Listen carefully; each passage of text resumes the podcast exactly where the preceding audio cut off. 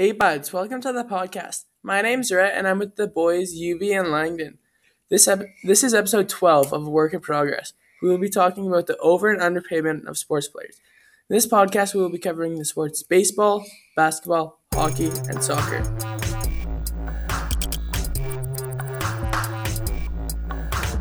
Come for me, come for me, come for me, come for me, eh. Come for me, come for me, come for me, come for me, eh.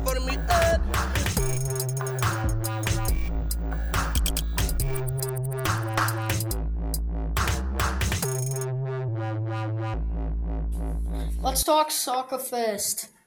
First, Lionel Messi gets paid the most in FIFA history 71 million euros per year, which is nearly 1 million 20, 120. 120 million 500,000 Canadian. 85 million USD.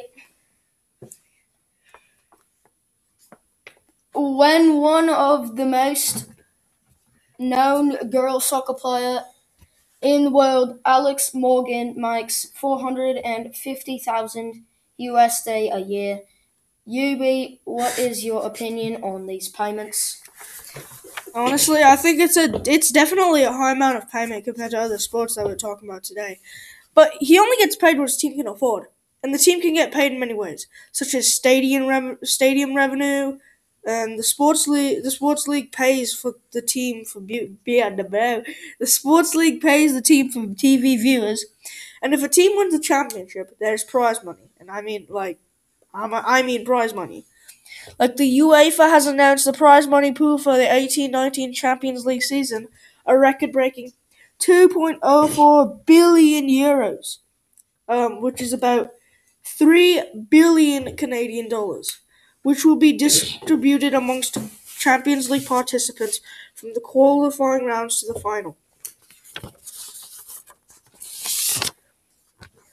You know, when the trade went one page. I think for women that they are underpaid compared to. I think for women that they are underpaid compared to men's soccer, but they are both different leagues. I don't understand how the USWNT US Soccer said that it pays the women's national team players a base of 100,000 per year, yet the men's soccer team has a cap of 800k. That's something to think about. Thank you Euby for that interesting idea. Now let's get to the next topic. Okay, so let's talk baseball. Mike Trout drafted 2011. He signed 12 he signed a 12-year for 430 million dollars for the Los Angeles Angels MLB and that is the most in MLB history. In my opinion, he is one of the best players in the MLB or Bryce Harper because Bryce Harper signed a 330 million 13 year contract with the Phillies. That's absolutely astounding. I feel like when the trade happened, it happened so fast. It felt like ESPN Sports and other sports broadcasts didn't even know it was going to happen that fast. Just crazy. You know, when the trade went through, I expected high power of people of baseball to say that he was overpaid. But I am just seeing people saying that Mike Trout is underpaid for his level of play. And even the entertainment of baseball, I think that most players are underpaid too. Mike Trout, according to Fangraphs, no hitter in baseball history has amassed more wins above replacement through the, his season at age 26 than Trout at 64.9 WAR.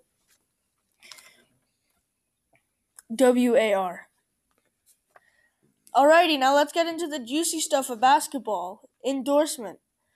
I just want to start off by saying that NBA shoe deals are the biggest endorsement contracts across all sports and can top $30 million a year in the case of King LeBron James, some of the NBA's biggest 10 ex- endorsement. In case of King LeBron James. Some of the NBA's biggest 10 endorsement stars will generate an average $23.4 million each off of the contr- off of the court this year by Forbes' count. Is this on? Is this on? Yeah, Yeah. it's on. Okay, okay, my bad, my bad. If you would like to listen to the podcast, um, we have uh, 42 more minutes of this podcast. Uh, next section on the underwater hockey. Um, instead of grass hockey, they also have sand hockey. So if you'd like to listen to that stuff, see how much they get paid, please buy the premium. Only fourteen ninety nine per hour. And yeah, thank you. Note.